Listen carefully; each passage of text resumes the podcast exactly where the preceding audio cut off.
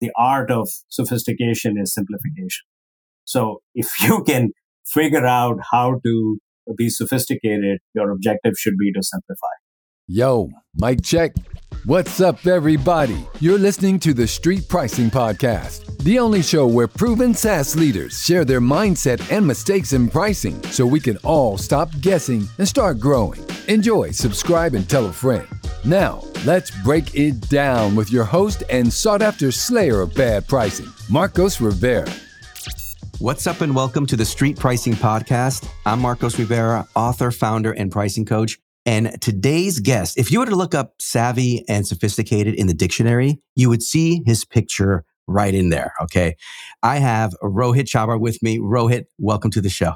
Thank you, Marcos. It's a pleasure being on the show and looking forward to having this engaging dialogue around pricing. Awesome, awesome, man. Now you're the chief product and technology officer at W Energy, but I want you to tell the folks a little bit more about you and what you do. My role at W Energy is relatively new. I just started about four weeks ago and I'm overseeing all the product functions, the security compliance and infrastructure functions, as well as engineering and QA. That's my role at W Energy. Looking forward to, I'm super excited to be part of this talented team and looking forward to helping W Energy continue its journey of growth and, uh, and upward trajectory. No, fantastic. And we've known each other since uh, back in my Vista days back then. And, and you were, you know, an amazing executive there, a, a, thoughtful SaaS leader. You've been around since like the Intel days, right? When you were working at, uh, at Intel. So you know your tech, you know your SaaS, and you've grown companies at, at multiple levels. And so I really loved to get into some of what you learned around pricing and packaging. Are you ready to get straight with me? Absolutely. I'm ready all for sure. Right. And I'm not sure I can actually you know, learn. I, I may have things to learn from you, Marcos, on pricing. So for sure, oh no, listen, listen. Your your insights are going to blow people away. I'm, I can not wait to dig into them, and I'm really to start things off going to sit and lay out the roadmap for everybody. Right. So this this whole show is based on the book Street Pricing. So we're going to follow the same format. We're going to start with rewind. Let's go in your past. You got lots of stories to tell. Tell us a really rich pricing change, a, a success story, even a failure, lessons you learned. And then from there, we're going to bring it back to today, play. What's working now? What are some things in pricing and packaging that are really producing benefits? And then we're going to look into the future, fast forward. So, what are things that may be changing or you'd want to change in the pricing model that eh, you think is going to yield a lot of value and a lot of uh, growth for you? Okay. And then at the end, we're going to take it to one more question, my favorite of all your favorite song growing up. Bonus points if it's 90s hip hop, because that's my genre. and we'll get into that and have a little fun there, right? All good? 100%. Absolutely. Looking forward to this for sure. That's good. That's good, man. Excellent. Well, take us through, man. Let's go back in time and walk us through a, a pricing story. We could all learn something. Yeah, no, absolutely. I think, look, a lot of stories and we can go on and talk about it. There are s- several lessons learned in pricing stories that I've had and of course, uh, there are some positive changes I've been able to implement and, and so forth by leveraging um, some of the basic principles around pricing and, and so forth. One thing I would say is, as my experience in pricing is, there is not one size that fits all. And when you're especially working in a private equity environment, you're dealing with multiple products in a portfolio. And you have to understand the product life cycle of that product and its journey and implementing the appropriate pricing strategies based on where it's at. So I'll give you an example, right? We have products that are effectively brand new in the market. You're just looking to gain market share. Of course, you have a different strategy. You want to, at this point in time, you're looking to how do I get penetration? How do I get maximum market share? Pricing becomes mm-hmm. less important in that scenario because you want to get in and get yourself established. In certain situations where the product is a lot more mature, you want to make sure that you are optimizing and creating that pricing power and leveraging that pricing power to your advantage. So understanding the product life cycle is the basic first step. So I'll talk about a journey or example in my past life where I inherited a pricing strategy that was put in place in the form of bundles. It was classic tiered pricing model, gold, silver, and bronze, right? And it was rolled out. It was all implemented and we were not seeing a lot of traction in the marketplace. It was very messy. The sales team was struggling. The customers were not buying into the strategy. We were force fitting certain capabilities into the into what they were asking for. So, and then it was almost like we created this uh, nightmare, implementation nightmare, where solution looking for users after the sale oh. has been oh. made. So it was, so you can imagine being in the real world, right? Like, who are my users we should be able to train now that we have sold you this bundle? And uh, customers were confused on, you know, why we were forcing these new SKUs down their path and so forth, right? And the sad part was that's not how we looked at the business also. We looked at this business in terms of what's the core and what's the appropriate cross sell or upsell that we need to implement within that portfolio of products. So the SKUs that we had in our system didn't match the pricing strategy at all. So we were operating one uh. way from an operations perspective and we were trying to sell it a completely different way. And it was painful. So we literally had to kind of go back to ground zero. And uh, we started with saying, what's the basic unit that a customer is likely going to buy? And what is that unit? And what do they view it as? And we went into different scenarios around concurrent users or, you know, users that are in there and so forth. And, and classic, when you go back to the drawing board, you end up creating a lot of complexity as you put all things together and create this passive a la carte menu. Then we started to simplify. So our objective was that was not what we were going to bring to market. We started to simplify the, the, the different components into this and eliminate the complexity. So the goal was for us to be able to explain our pricing in one slide and simple 30 second view to a customer, prospective customer. I don't think people realize how important that is to take your pricing model and just distill it down into something that you can describe in one slide in you know uh, back in MBA school right? It's the elevator pitch right? Can you pitch yourself uh, in an elevator with an executive? But forcing you to cut it back I always say is if you have to explain your pricing model every single and or else if that you have in that statement adds complexity. 100%. And so if you can strip it down to one page, one slide, one something, and just make it, I would say, obvious is it's a bit, it's a bit um, aspirational, but try to make it obvious and try to make it in, in one slide. Yeah, like, you know, I, I gotta, that exercise alone. Absolutely, I I can't tell you, like, I think the you know there are several quotes, and I'm forgetting who whose this quote is, but it was you know the art of sophistication is simplification. So if you can figure out how to be sophisticated, your objective should be to simplify.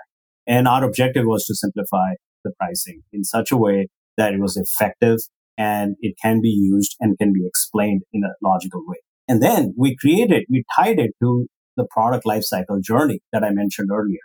There are some products that were extremely mature. They had a good growth rate trajectory and we were leaving a lot of money on the table. And that was pretty obvious. We got in there and say, well, looking at the competitive landscape, looking at where we are and what value we are providing. And I'll go into that a little bit more in detail about value pricing, but what value we were providing and how our competition is priced. We needed to make sure that we align the product maturity to the pricing strategy that we put in place. There are some brand new products we have brought to market and they were in this early infancy stage and we needed to get penetrated into some tier one and tier two customers. And we needed to establish a penetration pricing model and strategy. So we had to get aligned to not only simplifying the pricing, but also align it, align it to the journey the product is in in the market. And there were some new categories we are creating as well. And when you're doing category creation, sometimes pricing becomes less of an importance element is what's the business objective and what's the goal that you're trying to solve for. And then pricing plays a tool in solving for that problem. So if you go, go harness that problem ineffectively, that can actually backfire on you. And it became pretty obvious. We made some mistakes along the way. So I wouldn't say we were like all great. We had some hips and starts, but you know, we I wouldn't believe letters. you if you say you didn't make mistakes. of course we did. you know, but yeah. but the best part is you want to establish a learning culture Marcos, right? Like you want to be able to get out there, try something, get some feedback, and you iterate.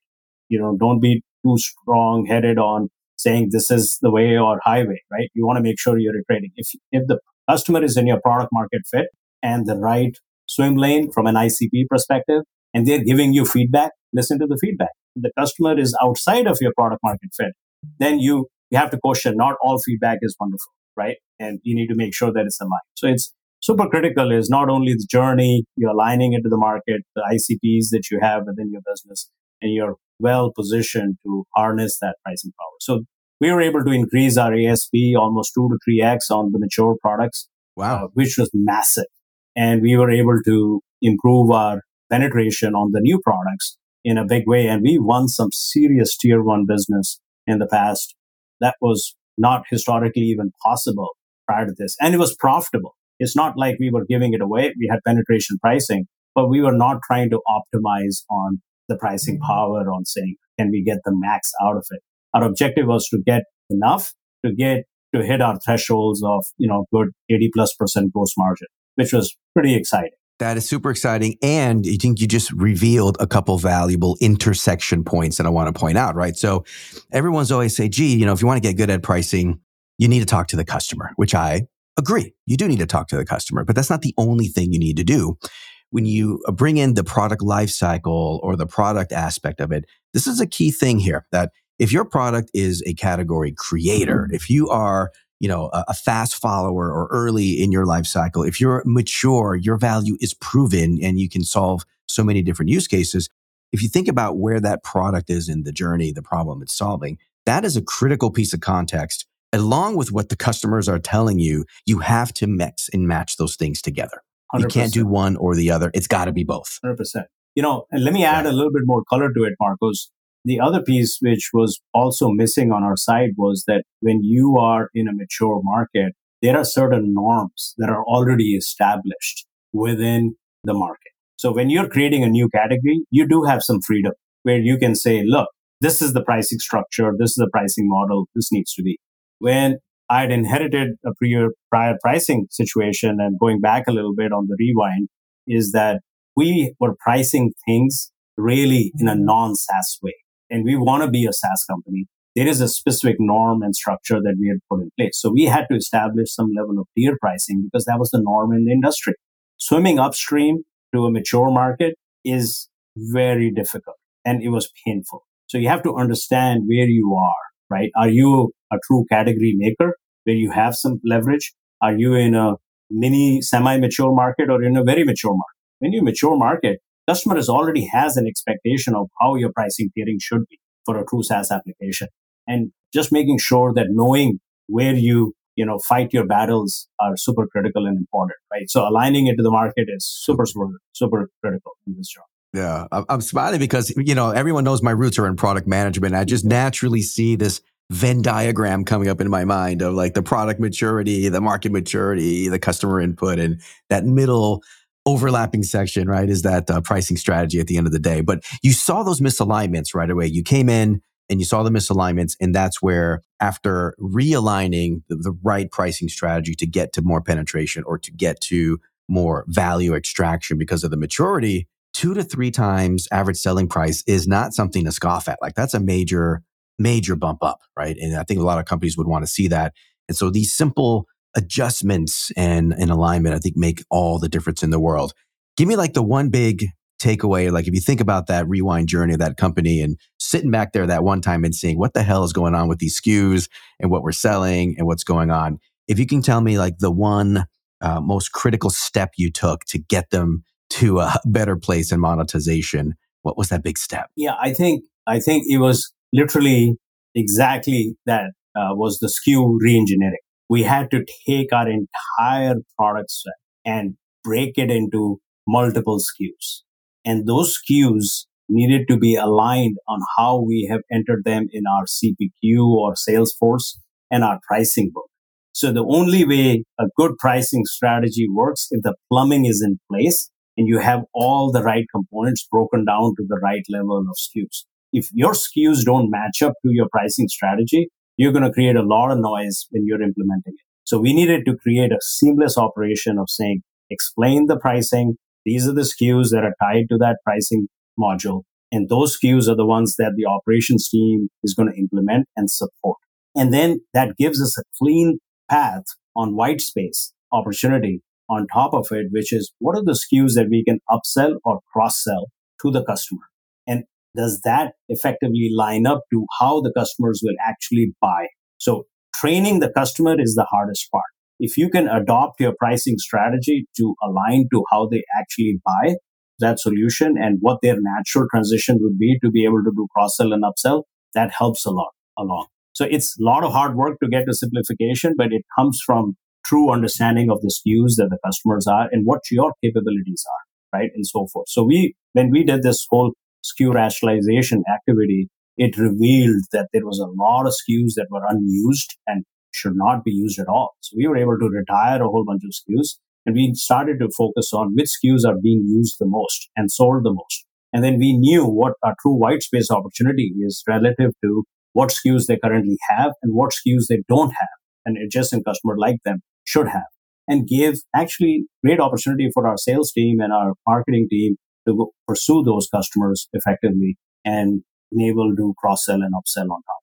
So it literally boiled down to having a deep understanding of the SKUs and aligning the SKUs to your pricing strategy and your approach and operationalizing. It, it, doesn't sound sexy at all, but it's actually very important to do, right? And I had this one guy, he called it skutalization, which I thought was a funny term that he used, but it was exactly that. It was that rationalization and that where the gaps were. And he really used it as a tool for sales to cross sell and upsell and just understand which SKUs really mattered, which ones didn't, which also clue you in as to the selling and buying and usage behavior. But I got to ask you this how long did that take? Because I don't think it takes that long to do something like that. I mean, getting the data is probably the hardest part, but how long did that take? Do you remember? Yeah, it's about six plus months actually. So it did take a while to oh. to decode it because you're adopting all this work and it it took about six months to effectively do the work. But the initial part of once the SKUs were rationalized and implemented, then it's about how do we then align these SKUs within our respective operational dashboards and, and Salesforce. And that took a bit longer to go implement and so forth. But the decoding of the SKUs from what the customer actually had was the hardest part because you have existing customers that they're buying XYZ software or a bundle that, you know, you're in that situation. And then figuring out what customers actually have is the hardest part because sometimes com- companies don't have the discipline of keeping all of that up. But once we got that implemented, we knew what we could do net, you know, going forward. It was easy. The SKU work was relatively easily for go forward basis. That took only six weeks, Marcos, right? That's easy. There, it was the, the six months, most of the effort was applied to what existing customers do we have and what SKUs do they actually have. So creating an inventory of all of that work was truly hard work, a lot of hard work. And damn, I would say I was damn. blessed with a very strong team that knew this stuff and worked really diligently and hard. And we had good alignment at the executive level where this was an important initiative and we made sure that this was something we get done. Yeah. And the dividends are paying down the road, like you said. Like now that you did the heavy lifting, which keeping it real, right? It wasn't easy. Like it took time, it took effort. But once you did it, you're able to reap the benefits down the road. It's easier now. You're in much better position, much better visibility, all these things as a result. But now I know why most companies don't do it, right? Now we know it's it's freaking hard. It's going to take time, right? It Especially is. when you're in, in that deep. You know is. what I mean? Absolutely. Awesome, man. No, th- thank you for that for that big lesson here. And the way I, I think about it is you have to factor those things in. It isn't all in into understanding just the product value or just understanding the customer or just understanding the market. You got to get that intersection and then and do the honestly just you know put your head down and do the grindy work it takes to really um, you know get your data in order in this case SKUs and use that as a mechanism to align what you're selling to how they're buying as a customer in order to uh, to achieve that goal. I, I think that's brilliant. Now taking us from the rewind taking us now to today right? And and you have a couple angles you could play because i know you just started at w energy but but what's working in terms of pricing and packaging today that you're seeing it's really yielding a lot of benefit yeah, I think what's working today is aligning the usage. Now with SaaS applications and modern applications, right? You have, you create a hypothesis, right? And you say, we believe that these are the SKUs the customer is going to buy. We installed them, we gave them, we trained them. But they, are they actually using those SKUs? Are they actually getting the ROI or the benefit of those SKUs? Right. And there is a lot of tools out there in the market where, you know, you can do usage analytics and trying to figure out, you know, what's their duration of time that they're using the SKU or that module or not. And I'm going back to the word SKU because it's now in my head of how it goes back in my memory of what it is. But basically the product or the module that you're offering, does your initial hypothesis align to the actual usage of the customer? And if they're not using the SKU, more than likely come renewal time, they will downgrade or they you will have attrition you'll have frustration where customer feels like they got sold something and they're not utilizing That's a recipe for failure. So, 100%. So getting proactive on looking at the customer's usage patterns and making sure that that's embedded in the customer success culture and being part of this is super critical because then you can effectively solve for that disparity and say, you have these 10 SKUs, dear customer, or these 10 modules. We notice that you're only using six of them. The four are not being utilized. What can we do to help you, train you, give you more information? And oh, by the way, that creates an opportunity always, by the way. They actually need 15 SKUs or 15 modules extra that is sitting on your portfolio. So it's keeping that customer centric mindset as the forefront of it is super critical because then you can get proactive and get some of those conversations up front and not wait for the renewal conversation to figure out what's really going on. Also, they're just not sitting around waiting and uh, thinking, what else could I buy today, right? Sometimes you have to bring that forward using the usage data to help really understand where are those areas you can help them more, add a lot more value. But let me flip the script a little bit on you for a second. What if there's naysayers out there that say, no, no, no, no usage based pricing or usage is, has no place in enterprise settings. Enterprises don't want to deal with that crap. They don't want to get nickel and dimed. They don't like the unpredictability of usage and when it comes to their modeling. What do you think of usage based pricing in the enterprise? Is it does it fit or are they ready for it? What are you thinking there? Oh, absolutely. I'm a big fan of usage based pricing. So I'm one of those schools of thought where I believe that usage based pricing not only gives you data to improve your UI, UX capabilities within your software and figuring out what's being utilized or not, but also gives you great early indicators that the customer is thinking that they are not your long-term solution provider as well. There are so many benefits outside of pricing that usage can give you and inform you. If the usage drops all of a sudden, or you get a handful of people, or you see a lot of data being extracted out of your applications, guess what? they have already chosen a different vendor. You're just in standby mode while they're transitioning from your system to somebody else's system. So usage is a very strong early indicator of attrition. The other piece is if you do engage these customers on a proactive basis, which customer is going to resist maximizing the ROI that they have invested in your software and your application that they purchased from? Every customer is going to want to maximize their ROI. Am I getting my values worth? being usage focused, you are now educating the customer what's the true ROI of their investment in the software they purchased from you. And that to me is super critical because you have to continue to reinforce these, the ROI metric in the customer's mind to make sure that they feel that they're getting the value. So that engagement to me is super important and all the more reason with switching becoming more and more easier, even in enterprise applications as we're moving to SaaS and it's no longer on-prem mm-hmm. and all of that and customers can switch relatively quickly, we need to be more diligent on usage based approach and usage based pricing because it's super critical. This is something that I want to to also get everybody to really listen into because this proactive approach is are you getting the ROI and let's use the usage as a measure of that and let's get you there, right? Instead of maybe hiding in the corner. I'm just going to say it, right? Some companies hide in the corner hope they keep paying. Oh, they're not fully utilizing the system. Let me, uh, you know, just pray and hope that that we get that renewal or just auto renews and I don't say anything. But that those days are over. Like right now, the way companies are buying software and technology, like there's no room for shelfware. There's no room for stuff to be sitting around with with only three of your 20 seats being used or you know you're you're hoping to get 50,000 units and you're only using 10,000 like those things there's really little tolerance for that, especially in this environment. So for, for you to step up and say, I'm showing you, I'm showing you the usage, Mr. Customer or Mrs. Customer, and we need to get you using this more so you can get the full value. I think that's that's bold and I think it builds trust with the client. Yeah, so I'll, big on that. Oh, absolutely. I'll give you an example. Not too long ago, without naming names of the of the company specific in order. but I will say that I was talking to a vendor and they had sold us the software a couple of years ago and we had no usage of that software whatsoever. And they're looking for price increase and a renewal. And I said, our fault.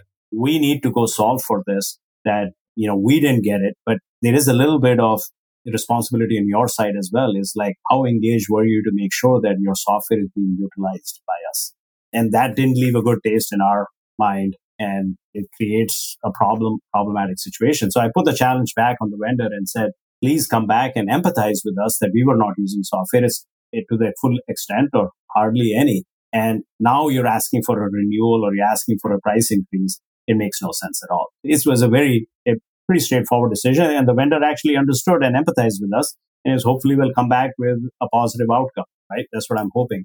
But yeah, it's, if you're not engaged and you don't understand whether your customer is using your software and reaping the ROI, you're lit- literally waiting on, you know, potential attrition or guaranteed attrition to be happening on your books. Yeah, that's an awkward conversation too, right? But it's true. Look in the mirror and make sure you're doing everything you can to make sure they're getting the value. Okay, last in the future now, fast forward, what do you think is going to change, man, in uh, monetization, pricing, packaging, all that? Do you think this usage thing is going to just take over and will you know the whole uh, seats or user based pricing is dead? Do you think there's um, something else that's going to a new wave that's going to come? What are you thinking?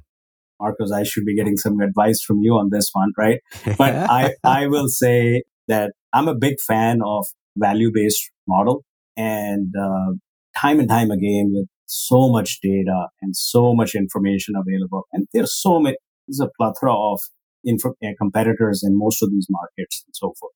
You have to assume that you're going to get commoditized. So if a vendor can fully understand and appreciate that what value they are providing to the customer. What can the customer do with your software? And they cannot do without your software or a competitive software, even better. And that extra value is where I think the, the, the holy grail is. It's the hardest thing to figure out. It it's, the hardest thing. But, You're pointing right at yeah, the toughest It's the part. hardest thing to figure out. But if you have candid dialogue and, and that focus and the product team actually leads that charge and understands that function and not rely on other functions. And needless to say that, you know, yes, you should get diverse input from various different sources. But this is where I feel like, you know, pricing ownership within product management, who's setting the product direction, the roadmap, the strategy, the vision, and having that, you can have those tough conversations without being judged, right? Effectively, without taking a risk on your pipeline or whatever else have you you can effectively have the conversation say, please let me understand what value are we providing towards your end result? What can you do now that you have the software? What can you do more? What can you do less? And try to quantify that value. And it's not that hard to figure out. Hey, I can do these 20 other tasks that much more seamlessly. I can go increase my business by, you know, one and a half X than I'm currently doing because now I don't have to worry about doing this. Or I can reduce and create more efficiency or create more security or more safety in my environment. And that should lead to more customers coming to our facility or to our areas and so forth or and so forth. So there are there are different ways you can quantify that benefit. It's not that hard to do, but having that conversation with the customer who actually understands the value of your product and truly understands the true value approach. And then if you can marry it up with saying your value versus your competitor's value, what they're providing, that also helps drive your product strategy as well, right? So this conversation can actually have many, many, many beneficial outcomes, but I feel like it doesn't happen as much as it should. So I would love to see more of this conversation happening and I'd love to see the future to be more value based pricing so we can harness and maximize what we have built within this and, solving for the customer in positive. Dude, you're speaking to my pricing mind and my product management mind and my growth, uh, you know, uh, PE mind all together in one. Thank you for that last piece. And I love what you said too, by the way, which is, hey, you know, what do you do more? What do you do less? Like it's, you know, you start there, start simple and allow them to talk and explain that value to you. It's your job to collate it, you know, make it sense aggregated and all that stuff. But just getting them to talk, having those conversations, first step in that journey, man. Thank you so much for bringing it today. I love, by the way, this this proactive theme that I'm picking up in all of the the stories and the and the lessons and the things you're talking about. Stepping up and aligning that product, the customer, the market, making sure that you're talking uh, proactively to the client, looking at usage data, rationalizing those SKUs, taking taking that six month project on like you know head first and getting it done. Like all these key things it takes guts, it takes bold, and it takes action. So I really appreciate you bringing that to the table today. But I do have one more question for you before we wrap up. My favorite one of all. which is what was your favorite song growing up? What's your favorite jam? Well, I have to pick a hip hop because I'm competitive and you I want the extra 10 points. So you get the 10 points. I, I got to get the extra 10 points, right? So I'd say 90s jam for hip hop goes for OPP for me. Oh, Naughty by Nature, OPP, one of the biggest uh, jams of uh, the 90s and very infectious. The moment you hear the beat in the beginning, you know it. You know what song it is, and everybody sings along. I love that too, man. And and listen, thank you for coming in here, dropping the knowledge, and just I, I can't stress enough how important it is to take that first step, as you were talking about, and being proactive. No one's going to push you to do it. You got to do it yourself as a as a SaaS leader, as an operator, or whatnot. So, so appreciate all the lessons here today. And team, if you're listening, take these lessons to heart, use it to stop guessing and start growing. And we'll see you next time.